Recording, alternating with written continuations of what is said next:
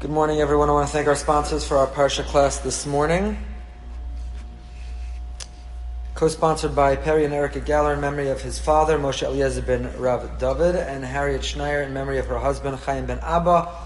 The Shamos should have an aliyah. A reminder, our Shul Boca Raton Synagogue dinner is coming up on Sunday, March 11th. Among our honorees, uh, our Congresswoman Ileana Ros-Lehtinen, who's retiring from Congress. She's one of the most staunch advocates for the U.S.-Israel relationship, has been an absolute hero for Israel in Congress. It's an opportunity for everyone to say thank you. Thank you to her. It's an opportunity for you to say thank you to us. If you've enjoyed Boca Raton Synagogue, the Parsha class on Tuesday mornings, particularly if you're not a member, but you benefit from the programs that BRS provides, please consider taking out an ad in our uh, journal and participating and supporting our efforts. We greatly appreciate it. I want to remind you, I know that people are starting to head back north for the, uh, I'm not really sure why, actually. I think it's still cold and snowy, and I don't think in the best weather why you'd want to be up there when you could be sitting down here with the palm trees and the quality of life that we have. But for whatever bizarre reason, some of you are heading back. So uh, I remind you, you can continue to listen to our Parsha class online. We post it on YU Torah each and every week, and soon, please God, on the new website that we'll be putting out shortly. I want to try to incorporate some ideas of, about Purim. I don't know if you got the memo, but Purim is tomorrow night. So some thoughts about Purim, and uh, also obviously our Parsha, Parshas Kisisa. We're on page 484 in the ArtScroll Stone Chumash. Last announcement is a reminder tonight is the finale of the Moments That Matter, 20th Century Moments That Mattered program. I'll be teaching at 7.30 p.m. on the history of Yom HaShoah. Just like when we covered the Soviet Jewry movement, you might think, what was the controversy? What's the debate? Isn't it obvious? But Yom HaShoah, while maybe a staple in communities around the world today, was not at all obvious when it was introduced and remains not obvious in many communities today. We'll talk about at 7.30 the history of it and why that is. Page 484 in the ArtScroll Stone Chumash. Our parsha begins with the mitzvah of Machatzis HaShekel. Kisi says, Rosh B'nai Yisrael of Kudehem, V'nasnu ish kofer nafshol Hashem b'fkod osam, v'lo yeh negev b'fkod osam. Hashem tells Moshe to take a census of the people. And what is the means, the mechanism through which the census is taken? Is through the donation of a half shekel. We've covered this countless times. Why a half shekel census would be much more efficient. If everyone donated a full shekel, you just count how many shekalim you have, and you know how many people you have. Why is everyone giving a half shekel? Why are you giving a half shekel? And the answer is to realize that none of us are complete, none of us are whole or full on our own. We complement one another. It takes two. It takes Jewish people in combination with a sense of unity in order to be whole. We're not whole on our own. Vinasnu is a palindrome. It's the same spelled forward and backwards, which is a reminder that one gives, they receive as much as they as much as they gave. Hashem gave Moshe. Hashem showed Moshe when Moshe didn't understand. He showed him a matbea shel a coin which was on fire, the image of a coin on fire. What is the significance of the image of a coin on fire? We're going to come back to this. But there's a peculiar language. When telling us of the mitzvah of giving a half shekel, the Pasuk describes that we give it why? Pasuk Tezvav, verse 15. He'ashir lo. The wealthy person shouldn't increase. It's not an opportunity to promote your name by giving a larger donation. V'hadal lo yamit. And the indigent person cannot give less. Mimachatzis. That's how much you give. Why? Lasei says Trumas Hashem. The reason you're giving is to give a portion to Hashem. And what's the goal? What are you trying to accomplish? Le lechaper al nafshosechem. To atone for your souls. You can pay your way. How does it atone for your soul? You made a mistake. You did something wrong. You give tzedakah and you pay it off. Pay your way out. Khalila, lahavdil, it's not like other religions. You make a terrible mistake, you violate an indiscretion, you go sit in a booth, and you confess what you did, and you say, uh, say two of these and three of those, and you're good to go. That's not how change happens. Remorse, transformation, personal responsibility, genuine tshuva process, you can't pay your way out. Come before the judge and you pay your way out. This is, in fact, a, a very compelling question particularly in the Yom Noraim period, When we say that tshuva tefillah utstaka ma'avir in hagzera, we've talked about this. Tshuva, I understand why it's ma'avir roa hagzera. How do I avoid the intensity of the gzera God has for me? Tshuva. Well, God, you decided that that conclusion was right for the old me. But tshuva, I'm about tshuva. I'm a new me. I've reinvented myself. I'm reborn. I'm renewed. And therefore I'm deserving of a new judgment. Tshuva, I understand. Tefillah, lehispalel, tefillah is reflexive, hitpael. So I'm a new me. Through the exercise of tefillah, through a sense of dependence, through a sense of humility, I'm a new me. So tshuva, tefillah, I understand why they are tools to be mavir as roa hagezera. But tzedakah, you come before the judge and you pay your way out. The judge calls you in. You're accused of a crime. I understand. You say, "I'm about tshuva. I'm. Uh, I have remorse. I've reinvented myself. Judge, please take pity on me. I'm a new person." Tefillah, Judge, I, I plead with you. I beg you. I beseech you. My destiny is in your hands. But Judge, how big should I write the check? How many zeros will it take? Why should that work? How is that ethical? How is that moral? How is that just? So here the Torah is using the language. What's the goal of Machitza Shekel?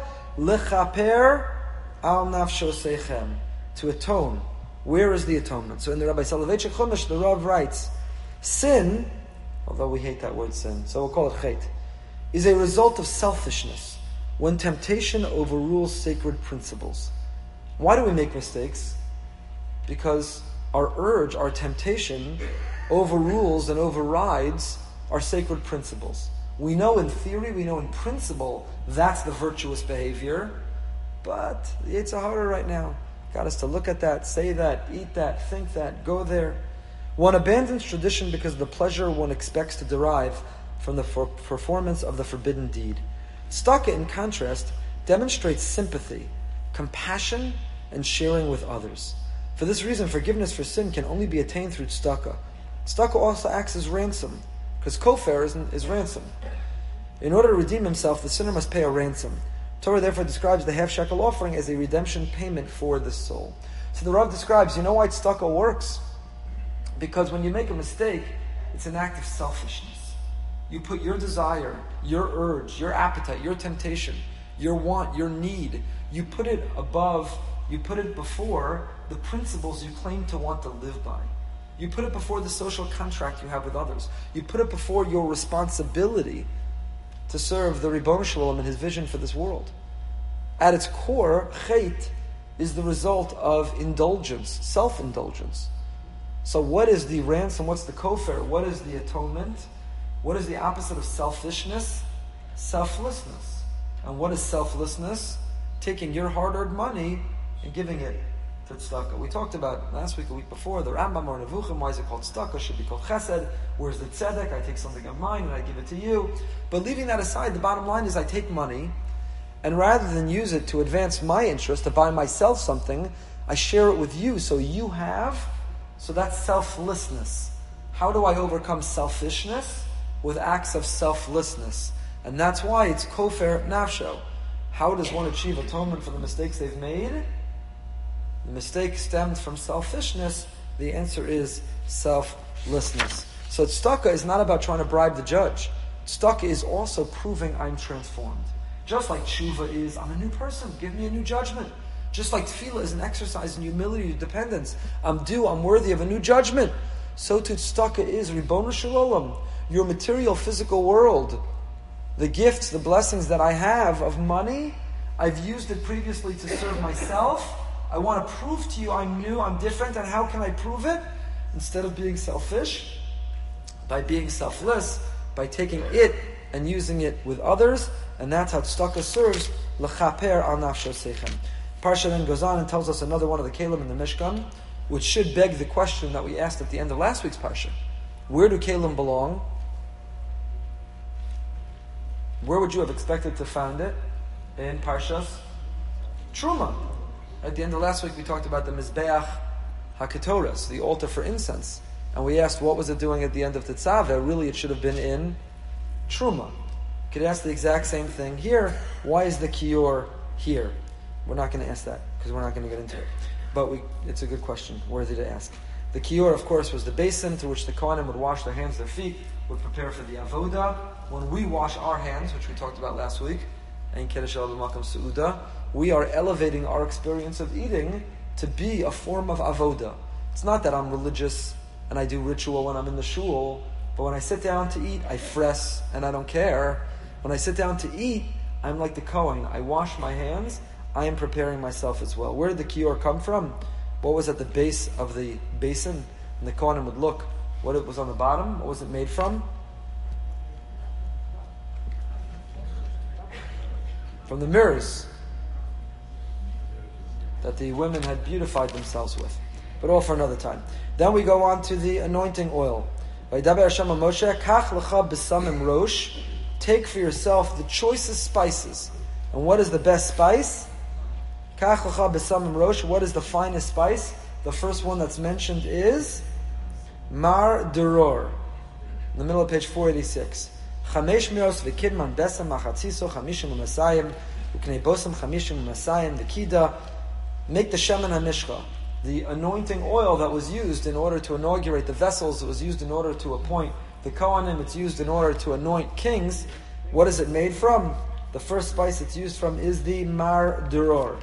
The Gemara in Chulin, when it says, Haman min Torah minayin, how do you know, where do you see an allusion to Haman in the Torah? Haman, of course, came much later, after the Torah. Where do you see an allusion to Haman in the Torah? Hamin ha'etz hadas. When Hashem challenges Adam, did you eat from the tree? I told you not to. What's the connection? Is it just a play on words, Haman and Hamin? Schefter always explained that the connection is Adam and Chava are placed in Gan Eden and they're told, enjoy the garden. You could have anything you want. It's all yours. Enjoy it. Just, just one thing you can't have. But they weren't able to contain themselves. And we call it the forbidden fruit. That which we can't have is what we want the most. They wanted the forbidden fruit, and that clouded their judgment, and that led to sabotaging their own destiny and success. Haman, too, had everything. Haman had everyone bowing down. What got under Haman's skin? There was one thing he couldn't have. There was one lousy Jew who wouldn't bow down. One Jew wouldn't bow down.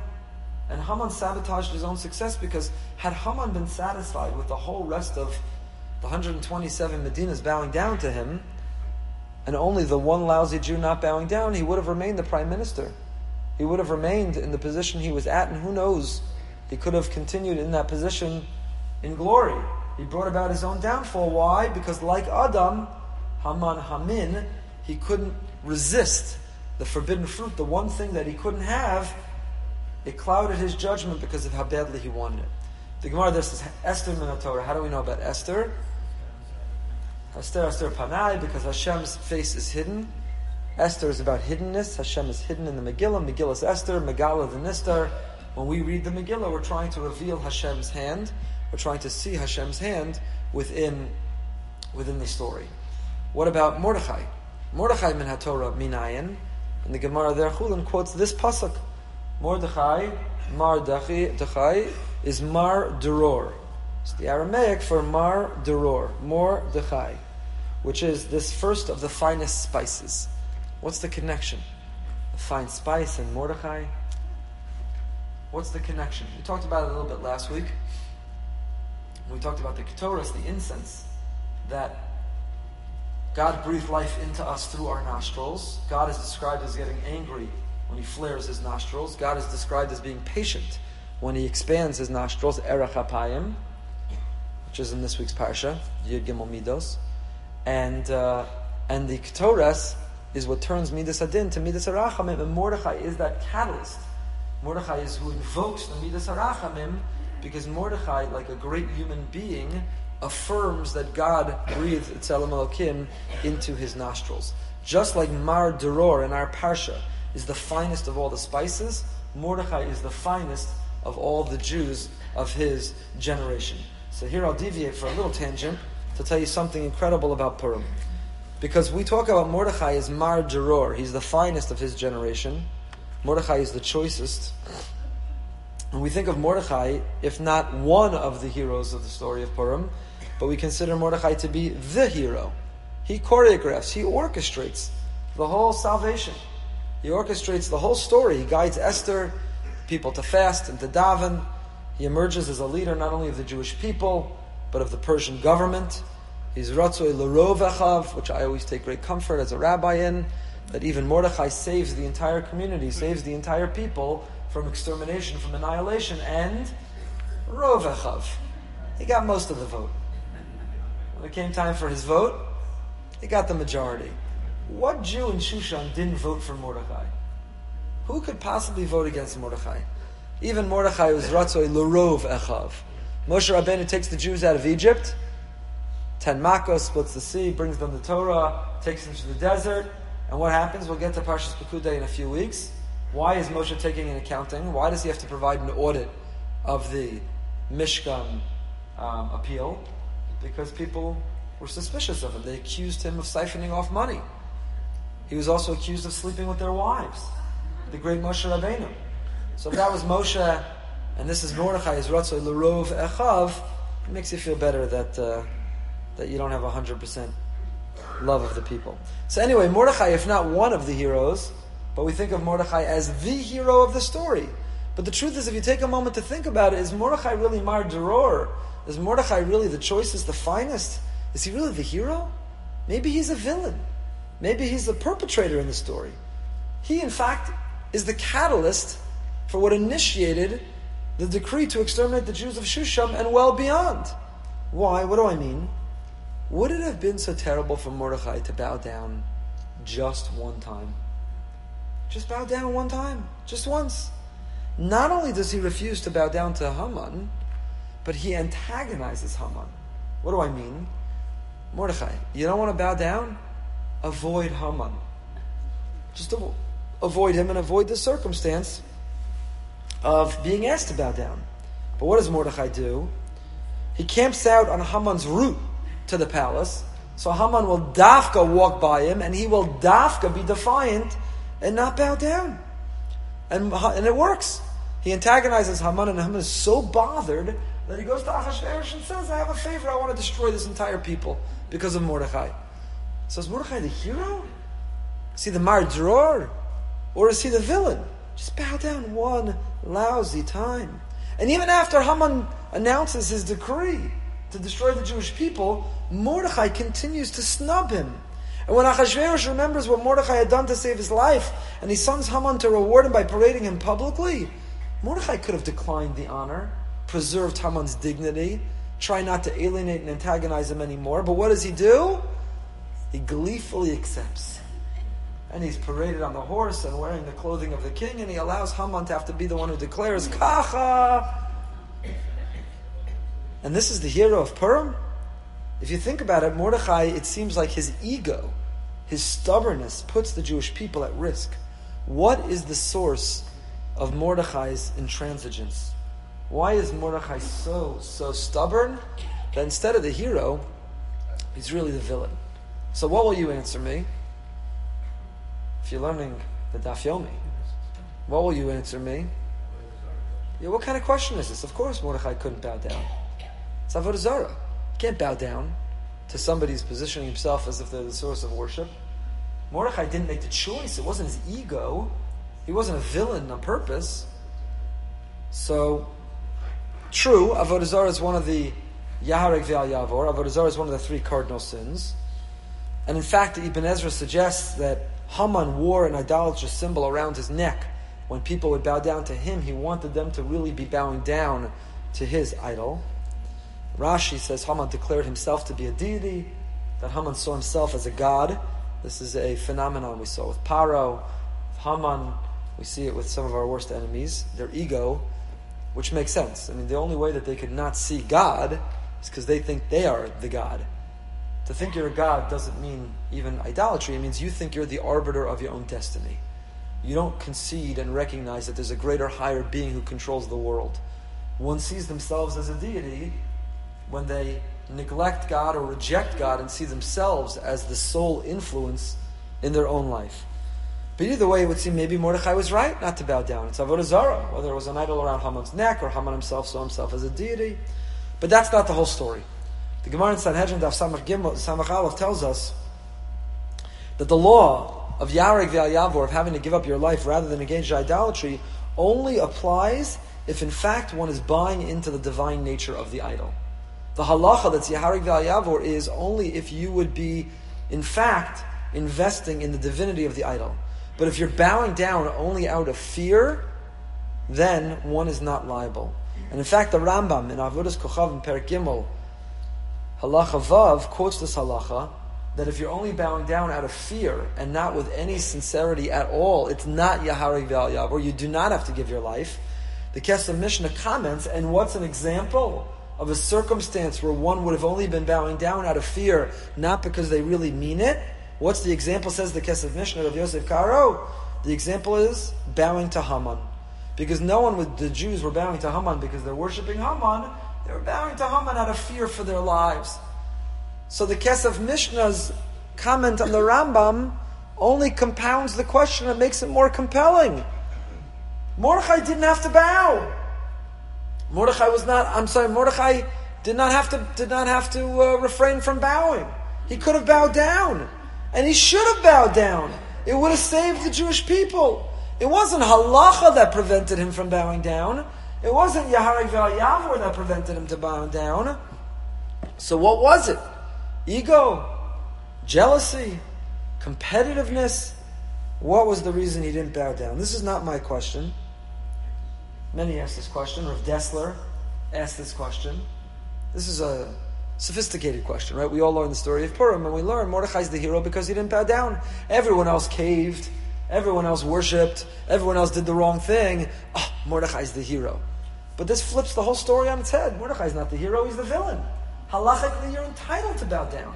What right did Mordechai have to risk the well being, the safety, and security of the whole Jewish people by so stubbornly refusing to bow down? Halacha didn't mandate it, so what did? What right in the world did he have? I want you to hold on to that question. We're going to come back to it. If we don't, remind me to. So we have the allusion to Mordechai in the parsha. Mordechai is Mar Dror, the choicest, the finest. Right now, at this pause within our question, Mordechai doesn't seem to be the finest and the choicest. Mordechai seems to be the opposite. He seems to be the, the villain. Okay. In any case, that's the Shemen HaMishcha. Then we have the Ketoras. Here are all the ingredients. Page 488. It's putrid. And yet it too was one of the ingredients which teaches us that the entirety of the Jewish people valuing diversity and and celebrating unity. You don't know our tagline, our slogan.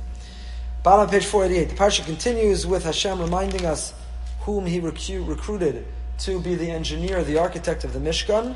Rei Karasi B'Shem Betzalel ben Uri ben Chur Lamate Yehuda. Betzalel son of Uri son of Chur of Yehuda. Here the Kli Yakar, the Ohr HaChaim go through exactly his qualifications, why he's chosen. Torah tells us, testifies, Amaleo, so Ruach Elokim, I filled him with the Spirit of God. What are the criteria? What qualities do Betzalel, does Betzalel have that make him positioned best to be the architect of the Mishkan? Bechachma, Betvuna, Ubedas. What's that an acronym for? Chachma, Bina, and Das? Chabad. I was going to say Satmar. No. Chabad. Chachma, Bina, and Das. Uvechol malacha. You can't, you can't joke. Uvechol malacha. And with every craft. Chabad, the Baal HaTanya, the Alter Rebbe, when he talked about Chachma, Bina, and Das, if you study Tanya, you know that even though, of course, Lubavitch is a sect of Hasidus, and Hasidus concentrates on the heart, on the emotion, on the avoda, right? The, the, the difference between Misnagdim and the Hasidim, we gave a whole talk on this in Great Rivalries.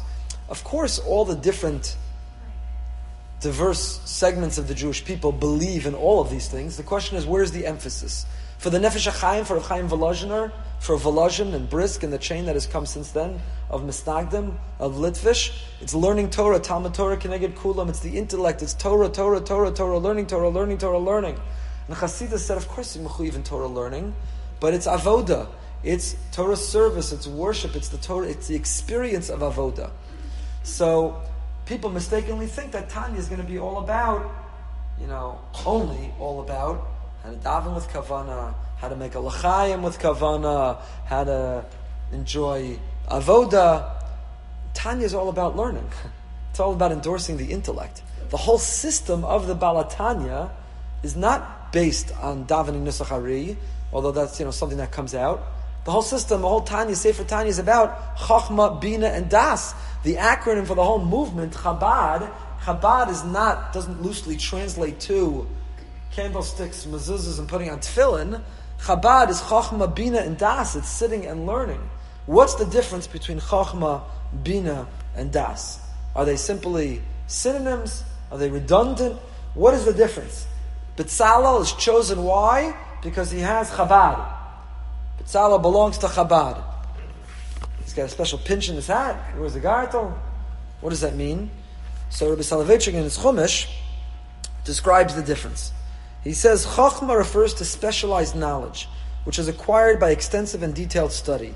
Tvuna or Bina is the capacity to analyze, to make distinctions, to draw inferences, and to apply them to various situations.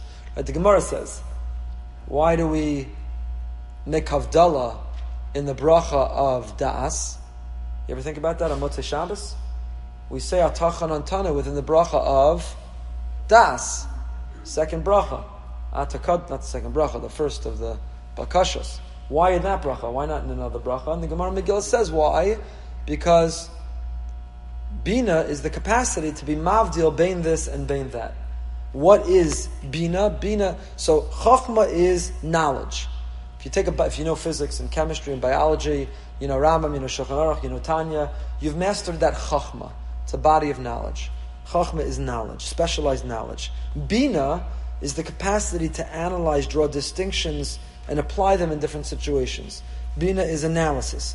When Tvuna is combined with Chachma, we have the especially gifted and creative thinker.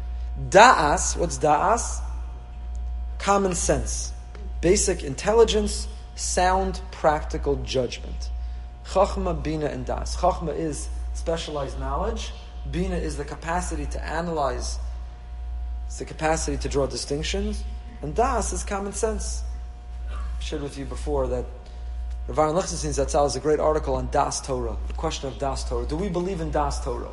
What's Das Torah? It's the doctrine that the more Torah you have, the greater your authority to not only paskin on the chicken, is it kosher or not, but to decide about should we rally for Soviet Jewry, and uh, should we have a Yom HaShoah, and uh, Das Torah, should I buy this house? Should I take this job? Do we subscribe to the doctrine of Das Torah? A very, very big discussion. When was Das Torah even introduced as a doctrine? What does it even mean? In Rav Aaron Lichtenstein's article, I think the title of it is, Can you have Das Torah without Das? And he tells the story and then of a Shiva call he paid to Rav Hutner, his Rebbe. Rav was sitting Shiva. He was very, very, um, obviously, he was very bereaved. And uh, when Rav Aaron walked in to pay Shiva call to his Rebbe, Rav Hutner had just before been visited by a great Rosh Yeshiva, an outstanding Gadol B'Yisrael. And Rav Hutner was irate. And he said to his Talmud, Rav Aaron Lichtenstein, you know what the Chazal said? The Gemara says, Kol Talmud Chacham she'ein bodas nevela tova hemenu.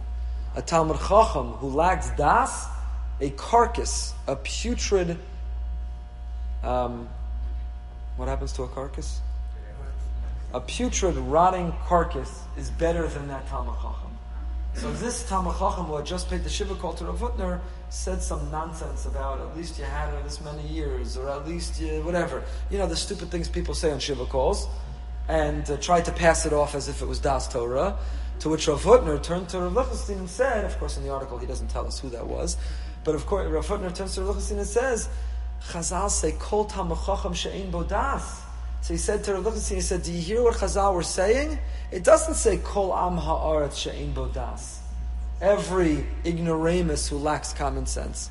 It says Kol Talmud Chacham she'ein bodas. You could be a Talmud Chacham. You could be an enormous Talmud Chacham and have no das.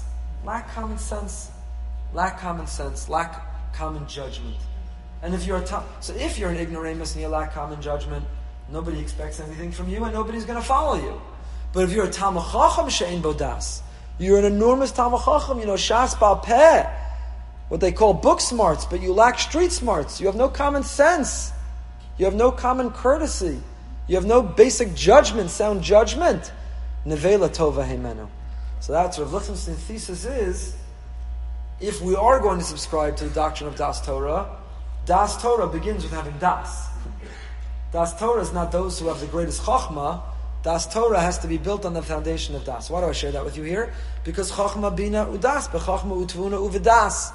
You could have Chachma and no Das. It's people with a whole lot of Das. They have a lot of street smarts, but they have no Chachma. They have no knowledge. They have no book knowledge. Mitzala combines the three. Chachma is the birth of information, intellectual perception, says the Rav. The, the Targum Yerushalmi, in keeping with the Kabbalah, translates Bereshis bara Elokim as with wisdom God created the heavens and the earth. The Targum Yerushalmi's Taich, its translation of Bereshis bara Elokim, is with Chachma. Why?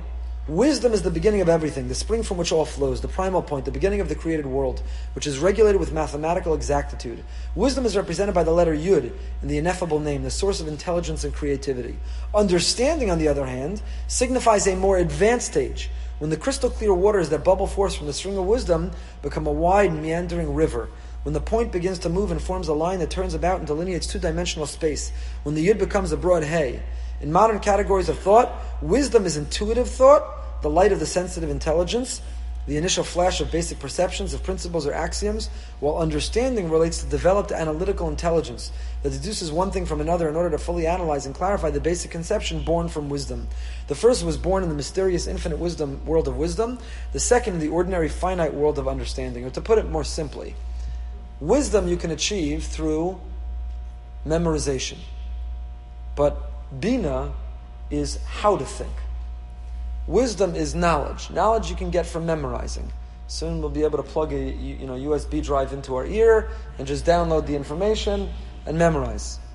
This is a very important insight for our educational, our chinuch models. Are we teaching our children just to memorize? Are we teaching them how to think? Are we teaching them just chachma? Are we also teaching them bina? And by the way, do we even think about how to teach them das?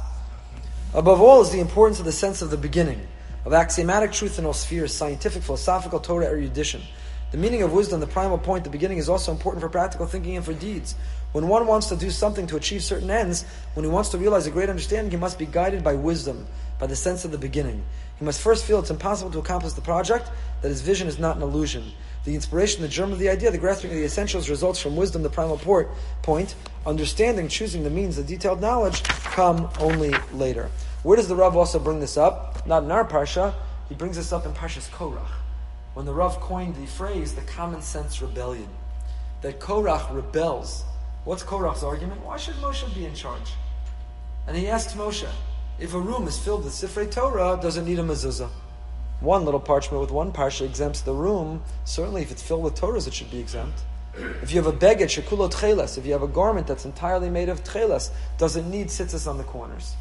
If one string of tchelas exempts the beged, and from each corner, certainly if the whole garment is. And the Rav says this is the common sense rebellion. It means that Korach's attitude to Torah was that Torah was da'as, he didn't realize that it's a chachma. Korach thought you can apply common sense to Torah. I don't have to be versed in it. I don't have to be literate. I don't have to be knowledgeable. I don't have to be a scholar. I can just use my common sense. Kolisha doesn't make sense to me. This malacha doesn't make sense to me. And I think that second day of Yom shouldn't apply anymore. And Kitnius I should be able to eat. And I haven't really learned up the sugya. I haven't gone through the issue of organ donation with the Gemara and the Rishonim and the Poskim. It's my common sense. My common sense tells me that's the halacha. That's walking in the footsteps of Korach. That's thinking that Torah is only da'as. What Korach failed to see, said the Rav, is that Torah is chachma. Just like you would never posit I don't think there's such a thing as gravity. Why should something fall if I let go of it midair? It should stay where it was. So the physicist looks at you and says, You're a moron. You don't know the, the ABCs of physics. You haven't studied anything. What are you positing an opinion about physics? You know gornished about physics. Torah is a chachma. Torah is not just a das. But there's an aspect of Torah which is all three. Chachma, Bina, and Das. See Tanya for more. And uh, that's what Betzalel here, the Torah is testifying, that's what Hashem, Amaleos Ruach Elokim, Hashem filled Betzalel to be the architect of the place that would house Hashem, the Mishkan, the holy Mishkan. One had to be filled with all three, with Chachma, Bina, and Das. Next we have a reminder of Shabbos, and of course here we have, as Shabbos Sosai Tishmoru. What do you mean Shabbos Sosai? It should be one. The singular, Shabbos, observe Shabbos. Why does it say Shabbos in the plural? So the Ksava Kabbalah of Yaakov Tzvi Mecklenburg says, Ba Lashon Yachid Arabim, Kitam Shabsosai Bavur, Ki Shabsos Hashana Him Rabim. First he quotes the Ramban, who says, you know why it's in the plural? Because there are multiple Shabbos in a year. There's one Pesach, there's one Sukkot, there's one Shavuos. Shabbos, Shabbos is 52. Comes every week. I quoted before, Rabbi Friedman should have a full and complete and speedy refuah shlema of Simcha Shmayo Chaim Ben Ita. He loves to say, he asks people, what's the next Jewish holiday? Doesn't work this week actually, but it works normally on a Tuesday. What's the next Jewish holiday? Oh, Pesach, oh, Shabbos.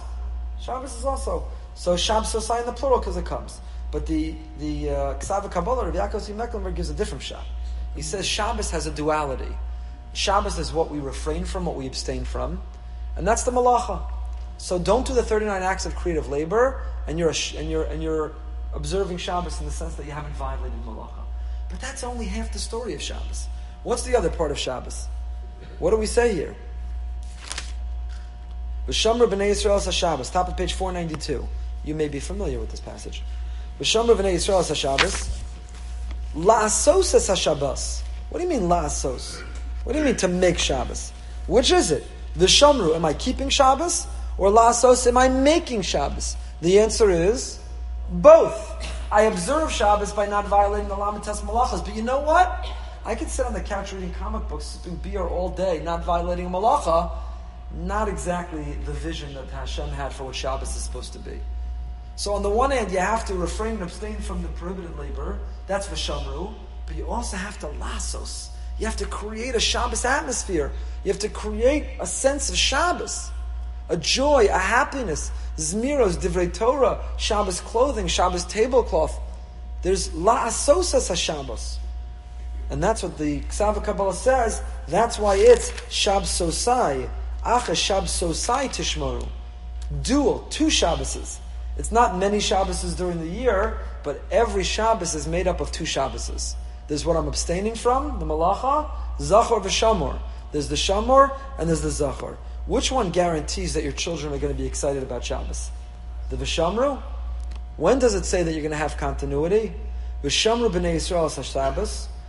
Only Lasos is a Shabbos, then Ladorosam Bris Olam. If Lasos is a Shabbos, if you prepare for Shabbos, you have a good story for the Shabbos table. You have good prizes for the Parsha questions at the Shabbos table. You made good food for the Shabbos table. You're going to sing good Zmiras at the Shabbos table. You get dressed for Shabbos at the Shabbos table. Only then, I'm going to get myself in trouble now, but I hate the Shabbos robes. Uh, the Shabbos robe. It's made its way to Boca. Not in shul. People don't come to shul yet in the Shabbos robe in Boca. But to me, it's you're wearing your pajamas at the Shabbos table. You, know, you got your fine china. That's what we talked about. Not only the plate and the bowl. And that, you got the the charger. You got 17 layers of fine china and 17 uh, pieces of silver and crystal and the wine glass. And you killed yourself to make an elaborate meal. And you're sitting there in your pajamas. It's comfortable. I don't want to change. It's Friday night. I just want to be comfortable. That's not Lasos as a Shabbos. Lasos a Shabbos is I put on my Panei Shabbos Nekabla. I put on my Shabbos ponim. I've come to the I've come to the Shabbos table. So when is it Ladoro Sambri Salam? I can tell you when it's not. You know when children and grandchildren have no use and no interest in Shabbos? When you give a kracht and an oivei and you're miserable and it's Shabbos, I gotta cook for I can't believe I gotta cook for Shabbos. Purim's on a Thursday, I gotta cook for Purim, and then I gotta cook for Shabbos. I nebuch, I gotta cook and I got the meal and I got this. Rabbi Paysach Krohn tells the great story you know the story? It tells the great story of the Ganenet in Israel who was making a Shabbos party for the little kids in the in the Gan, in the Cheder. And uh, that, that week it's the boys' turn to be the Shabbos Abba. The little girl's the Shabbos Ima. So they each come in the Shabbos clothing, and the girl gets to light the candles, and she, you know, covers her eyes and does the whole routine. And Nash says to the boy, okay, hold the Kiddush cup. You're going to make Kiddush for the whole class. He says, now? She says, yeah, now. So he says, Oh, you're my tired. Let's eat quickly and just get through this meal. She says, What are you doing? He said, That's how my father makes Kiddush every So it's not Ladoro Sam Brisolam when we're not Lasos Shabbos. Is that father who makes Kiddush that way every Friday night? Is he a Shomer Shabbos? The Shomer B'nai Shabbos, is he a Shomer Shabbos? Absolutely, he's a Shomer Shabbos. He's not doing malacha. He's not checking his phone at the table. But is he fulfilling La Asosis Shabbos? Then it's not going to be Ladoro Sam Brisalam. Shabbos has to be the thing that we look forward to all the time. I've shared with you also before that the Oiv Yisrael, the Apta Rav, learns from the pasuk when it says "Va'aviv shamaras hadavar" that Yaakov waited for Yosef. Va'aviv shamaras hadavar. Shamar means to safeguard, means to wait longingly, to anticipate. So if that's the case, Vishomer b'nei Yisrael is a Shabbos. When does that happen? Not on Friday night in Shabbos. It happens during the week. For the Apta Rav, when are you a Shomer Shabbos? When all week long you look forward to. Huh? Beis Hillel, Beis do you buy the meat now? Baruch Hashem Yom Yom, or do you buy the best meat and leave it for Shabbos? The Chizkuni in our Parsha also talks about being a Shomer Shabbos means that you're thinking about Shabbos during the week. The Ramban says, how do you fulfill that? What did you say this morning at the end of davening? The Shir Shayom began, Hayom Yom Shlishi B'Shabbos. You say it's not Tuesday, it's Shlishi B'Shabbos. My whole life is a countdown to Shabbos. My whole life is how many days it's been since Shabbos. My whole life revolves around Shabbos. Well, I gave a, Shabbos, a Shuvah drasha about Shabbos a bunch of years ago, and I tried to launch a campaign which has since died in my own home and in the whole community. But the campaign was to set the table for Shabbos on Thursday night, to wake up Friday to an Erev Shabbos. That when you're getting ready Friday morning, you're having your coffee, getting the kids to school, if the Shabbos table is set up by the time you woke up, Friday is not Friday, Friday is Erev Shabbos. I forgot about it, but this past Thursday night I had to go to someone's house to record a video for a dinner coming up. And I got there at 10 o'clock at night, and uh, the dining room table was set. It was like Shabbos. I was like, oh, it's not Thursday night, it's Erev Shabbos. That's what it means to be a Shomer Shabbos. The Shomer B'nai Yisrael is a Shabbos, and only then is it L'dorosam, Beni Yavein, Bnei Israel, the Os, and so on. Okay, great. That's all the fun part of the parsha. And then that brings us up to the Chet HaEgel. We're not going to spend time. You can listen to previous years. Did they really worship idolatry? It's almost impossible to believe.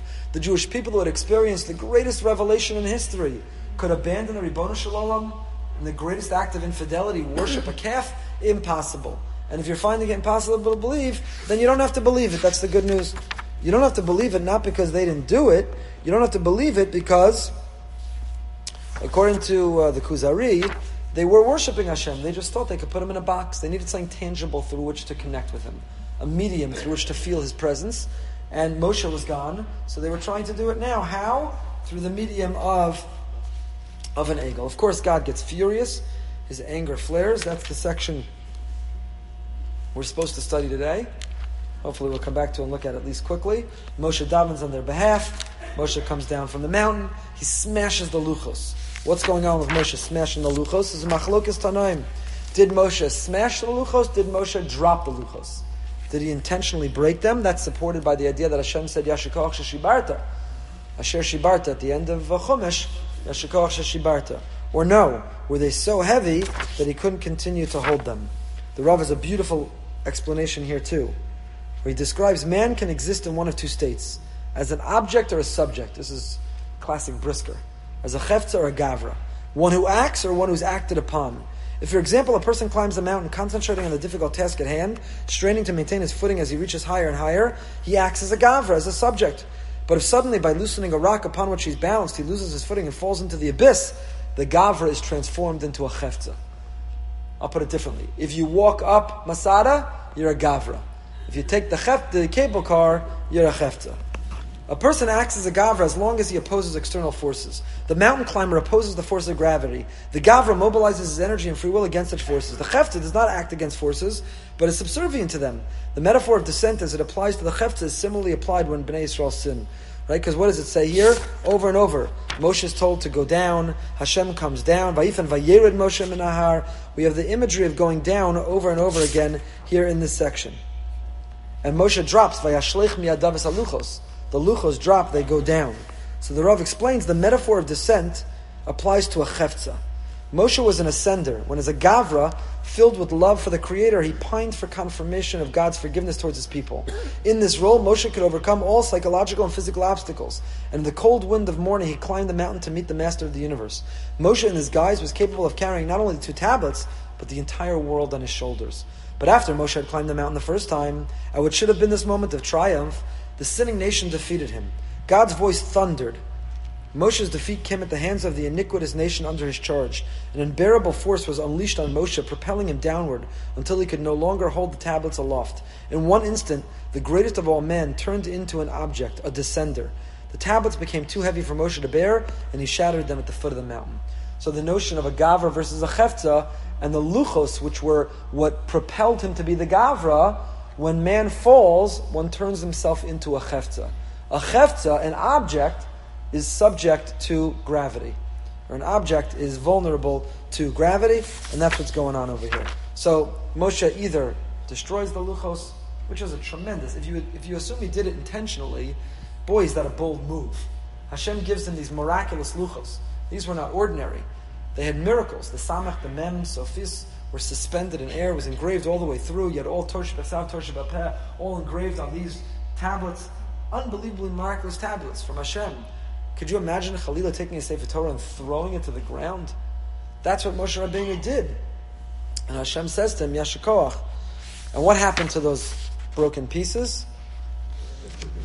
Luchos vishivre luchos menachem ba'aron. Gemara Baba Basra elsewhere say they both end up in the in the aron, which is also significant that we hold on to the broken moments and the broken pieces too. Moshe davens. There's an aftermath of the golden of the uh, Chet HaEgel. He pleads for Hashem to come near. Moshe has a vision. He wants He wants to understand Hashem's ways, but Hashem doesn't allow him to see His ways. Moshe is given the second set of tablets. Hashem reveals the thirteen midos through which we can achieve. This is also a great misnomer. I think we talked about this last year. People misquote the Gemara in Rosh Hashanah that all you have to do is say the 13 midos, Hashem, Hashem, Kerachim, and that's why slichos, we just repeat them over and over. Hashem can't help but forgive us. But that's not accurate. It doesn't say all you have to do is imru lefanai. It says imitate me, behave like me, perform before me these 13 things, and I can't help but forgive you. So the Yid Midos are not just some hibijib formula that we get to recite and Hashem forgives us. They are a prescription, a formula for how to behave and that is when he forgives us. So I want to go back and take a quick look at that section, and with it answer our question about Mordechai.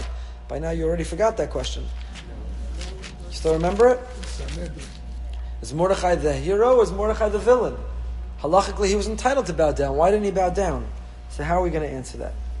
So I want to answer it with the following. Where are we over here? Perak Lamed Pasuk Zayin. Lamed Beis Pasuk Zayin.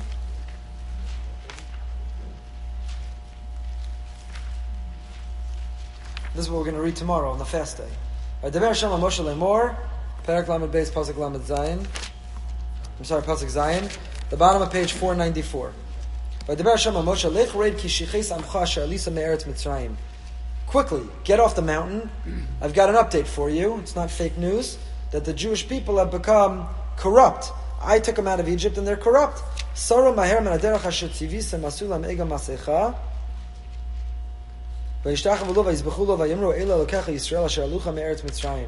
Quick, go down, because they strayed from the way I've commanded. They made themselves a golden calf. They're bowing down to it, calling it their God. Moshe.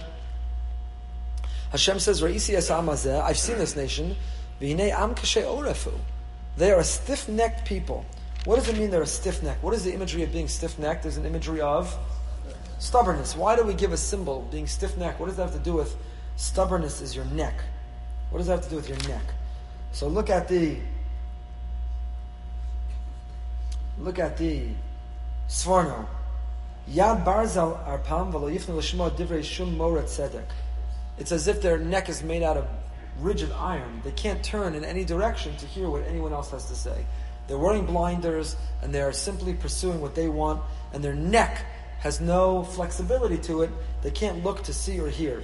But often Shain Tikvashhuva but shuvah says says Hashem to Moshe, they're am ksheorav so much so, there's no hope. you can only, when you're going down the wrong path, what's your only hope?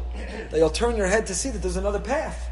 But if your neck is so stiff that you can't turn your head to see there's another path, there's no hope. You're hopeless. There's no way you're going to do tshuva. The Ibn Ezra also here talks about it.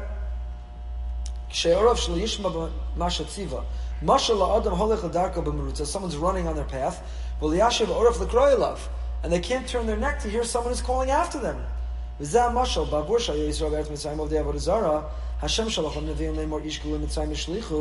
Moshe In other words, they were idolaters. They're being called after, but they can't turn their head to hear the person calling after them. So, what does Hashem say? What's their greatest liability? They're stubborn. They're hopeless. They're incorrigible, and therefore, I can't forgive them. And Moshe, get down from the mountain. You need to know what's going on. Hashem says, "Listen, hanichali." Leave me alone. Don't try to daven to me. Rashi here comments the other Meforshim too. Why is Hashem saying, don't daven to me? Has Moshe tried to daven? He hasn't tried anything yet. He's just finding out about it. So why is Hashem saying, Hanichali, leave me alone. I'm angry. I want to destroy them. So Rashi tells us, this is so beautiful, the imagery. What was Hashem really telling Moshe? Hurry up and daven. Don't daven. Don't. I don't want to hear you davening. Don't daven because I, I'm don't. You're not going to change my mind. Moshe said, I, I wasn't davening. I said, no, stop davening. Says Rashi, Hashem was really telling him, I can change my mind if you daven. So what does Moshe do?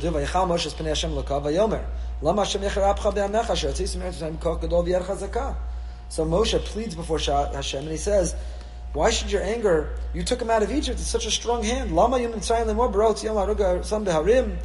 Why, you're going to let Egypt you just decimated Egypt. You just showed your dominion over the world. And now you're going to let Egyptians get the last laugh? They're going to say that God took the Jews out to annihilate them from the face of the earth? Please, Hashem, relent. Please. Remember Avram, Yitzchak, and Yaakov? Hashem They swore in you to whom you swore that you said to them, you gave them a promise. God, if you go back on your promise, Mepharshim explain, Moshe's strategy here is, Hashem, if you go back on your promise, it'll be the biggest chilul Hashem. Hashem, don't make a chilul Hashem. In other words, you created the world to fill with your glory, with your name. If you do this, it will diminish your name.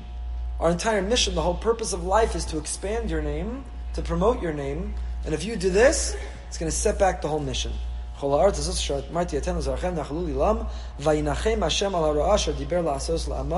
And that strategy works. The old Hashem, if you destroy us, it's only you're going to hurt us, but you're going to even hurt yourself. Hashem says, okay, fair enough. Now, when does this section appear is a big machlokus. The Ramban says it appeared right now. It appeared right now.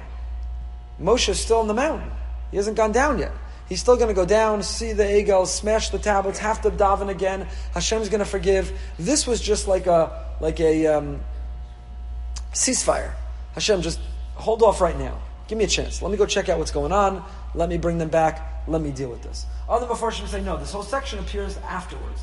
Um it only it shows now. It appears here, but it's really referring to it's really referring to later. What exactly is the strategy? There's a long Kli Yakar here.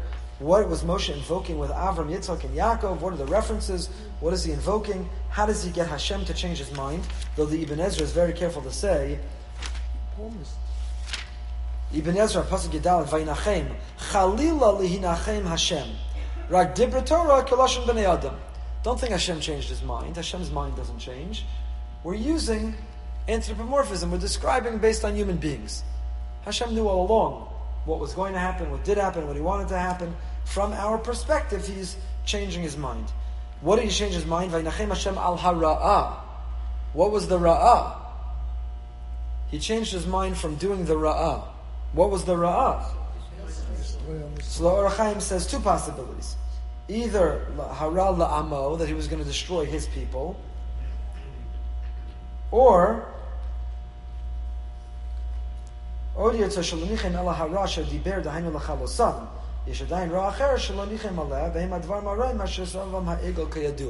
what exactly is Ra'ah? We're out of time. I wanted to go into each of these things, but I want to tell you my, how we're going to answer that question with one more question. So here, Hashem tells Moshe, they're hopeless, they're incorrigible, they're stiff necked. I give up on him. Later, Moshe is going to come back to Hashem in our parsha, and Moshe is going to advocate, and he's going to tell them, Hashem, you got to forgive them. And why do you have to forgive them, Hashem? Because why do you have to forgive them? Page 502. I'm sorry. That's not the place. Where's the place? Right, so Hashem tells Moshe, Am Kishayorafu. They're stiff necked. And a moment later he says, Moshe Israel atem am echad I'm going to take you down. But later, when Moshe is really appealing to Hashem, what does he say? Vayomer imna matzasi chein be'inach Hashem, yilechna Hashem bekirbeinu ki... We do it in the leining on a fast day. Moshe says, and why do you have to forgive them? Because I'm Kishayoraf. I don't understand. Hashem just said, this is their greatest liability. The reason they're hopeless and incorrigible is they're so stubborn. Moshe says, you have to forgive them. Why should you forgive them? Because they're so stubborn. Is it an asset or a deficiency? Is it admirable? Is it deplorable? What's going on over here? So I think the answer can be found. I'm going to tie together everything now. We talked about the machzah shekel was a coin that Hashem showed him on fire. Why did Hashem show Moshe the image of a coin on fire? So I want to suggest that Hashem was telling Moshe, money is like fire. Is fire good or bad? Yes. Both. When fire provides energy, it performs warmth, it provides light, fire is good. When fire consumes and fire destroys, fire is bad. Fire is not inherently good or bad, it's all what we do with it. Money is a powerful force in the universe like fire. When it's channeled for good, tzedakah, it's selfless. If it's channeled for ego, it's selfish. Money's like fire, heralam eish. Maybe the Ribbon Shalom I want to suggest was showing Moshe a coin on fire to suggest money like fire is not inherently good or bad, it's all what you do with it, how you channel it. The same is true with midos. The Piazetzner Rebbe has of Kalonymus Kalman Shapira in his Hakdama, Techovis HaTalmidim, he has a magnificent essay written to parents and educators. Magnificent. And he talks about exactly this. He says human qualities are not inherently good or bad, they're all how they're channeled. They're all what you do with it. And he gives this example of stubbornness. He said, What does the typical parent do? The young child is stubborn, insists on buckling the car seat himself or herself. But you're late to carpool, they're setting back your whole day. So what do we do? We try to break the stubbornness within the child. Says the Piazetzner Rebbe, what a mistake. Stubbornness is not bad. Stubbornness is wonderful. How is stubbornness wonderful? Because when that child becomes a teenager and all his friends or her friends blow with the wind and give, uh, give in to whatever the latest influence is, that stubborn child is going to remain steadfastly true to whatever you taught him or her. So stubbornness is not bad. Stop trying to break it. Embrace the stubbornness. Set them on the right path, and that stubbornness is going to be fantastic. And the Piazetzner Rebbe there gives a number of examples of midos. He says anger, rage, good or bad. Well, obviously, anger and rage are bad, but rage is the result of a fire in one's belly. So, what do most parents do when the child has a fire in their belly? We medicate them. We take them to a therapist. We try to douse the fire. We try to put it out. Says the Piazetzner Rebbe, what a mistake. That child has passion and a fire in their belly. So you're right. It's unhealthy when it comes out as anger and rage. Redirect it. Take the passion and the fire in the belly and use it for good. And he gives this example with all the mitos. So that's also true. That's what's going on. Am kashay oref. Ribono Shalom says they're stubborn people as long as they're on the wrong path and they're unwilling to turn their neck. They're incorrigible. They're hopeless. Moshe Rabbeinu says exactly. But let me get them on the right path. And when I do, and they're stubbornly on that path, that's their greatest asset. That's their greatest virtue. That's their greatest merit. So is Am Kashayorov is being stiff-necked, stiff-necked. Is it an asset or a liability? Is it good or is it bad? Is money good or is it bad? Is fire good or is it bad? One of the messages of our par- parsha is that none of these things are inherently good or bad. We come back to Mordechai. It was Mordechai, the Mar Deror. Why did Mordechai not bow down? Halachically, he was entitled to. Rav Dessler and others, I want to suggest to you, based on everything we're saying, the following. Judaism in Shushan and all of Persia at the time of the story of, of Purim was disintegrating very rapidly. Mordechai watched as his co-religionists lost their Torah values, their distinct identities. They were assimilating, they were blending into Persian society. Chazal tell us they drank from the kalim of the Mishkan or the Beis HaMikdash. They ate forbidden foods, they dressed promiscuously, and so on. And our rabbis attribute the threat of annihilation not to Mordechai's actions, but to the Jewish community wanting so badly to fit in. Achashverosh invites them to his party. And what was his party marking? What was it celebrating? Their demise. The Beis HaMikdash is not going to be rebuilt. Now we can finally make use of these kalim. They're not holy and sacred to the Jewish people. They're mine. They're royal. He invites the Jews to a party celebrating their own demise and they so badly want to fit in, they actually attend. There was a spirit of assimilation, of apathy, of indifference, of openness, of flexibility. And Mordechai sees in that context, in that environment, that culture, that the Jewish people are losing their Jewishness. So, what does Mordechai do? In a culture where Jews are losing their Jewishness, he decides he's going to be Mr. Super Jew, a proud and tenacious Jew. And how do I know that? Because how does the Megillah describe him? Ish Yehudi haya b'Shushan habira. There was one Jew, unwavering, unambiguous in what he believed. He's known in the Megillah as Ish Yehudi haya b'Shushan habira. What do you mean there was only one Jew? Shushan had a big Jewish community. What do you mean Ish Yehudi? There was only one Jew. And the answer is the other Jews were not acting like Jews. They were assimilating, they were integrating, they were forgetting their core who they were. And so, yes, technically, halachically, he could have bound down. And most did. But Mordechai never would. Not the Ish Yehudi, who longed to restore Jewish pride to his community. His doggedness precipitated Haman's ire and elicited the decree. But look what happened. Look what happened. Because Haman had this anti Semitism, Mordechai couldn't get them to stop eating non kosher. He couldn't get them to stop going to the country club. He couldn't get them to stop going to the party. He couldn't get them to stop assimilating. What got them to stop doing it? What reminded them that they were Jews? What reminded them? Haman and his decree. And what does Esther succeed in doing? Lech kinosas kol ha Yehudim. Go gather all those Jews. Go remind them that they're Jews. The Jewishness within them. And the end of the story, the Jews are the envy of Shushan. The Amad Lefnehem Ki Nafal Pachad Mordechai Alehem. Ki Mordechai HaYehudi Mishneh Lamelech Achashverosh. You can be a Mishneh Lamelech Achashverosh without forfeiting your being a Yehudi. The beginning and the end of the Megillah, he remains Mordechai HaYehudi. And one of the major messages of the story of Purim is Jewish pride, is to remember who we are, and that not to bow down to the culture and not to bow down to the pressures and not to bow down to the influences that are around us, but to remain the Am Kashe Oref, that stiff necked people. Mordechai was a stubborn Ish Yehudi. So it began with Ish Yehudi haya b'Shushan habira, and it ends with Kinos Kol HaYehudim. Mordechai is a hero for displaying the Akshanos to Kedusha. He had a holy, holy stubbornness. When we embrace stubbornness and use it in a holy way, then it's a vehicle for great things, and that's why Mordechai is the hero. Please remain for Rabbi It's a shir tonight. The finale moments that mattered. Wishing everyone a Freilich Purim. If you're leaving, a Kasher V'Sameach.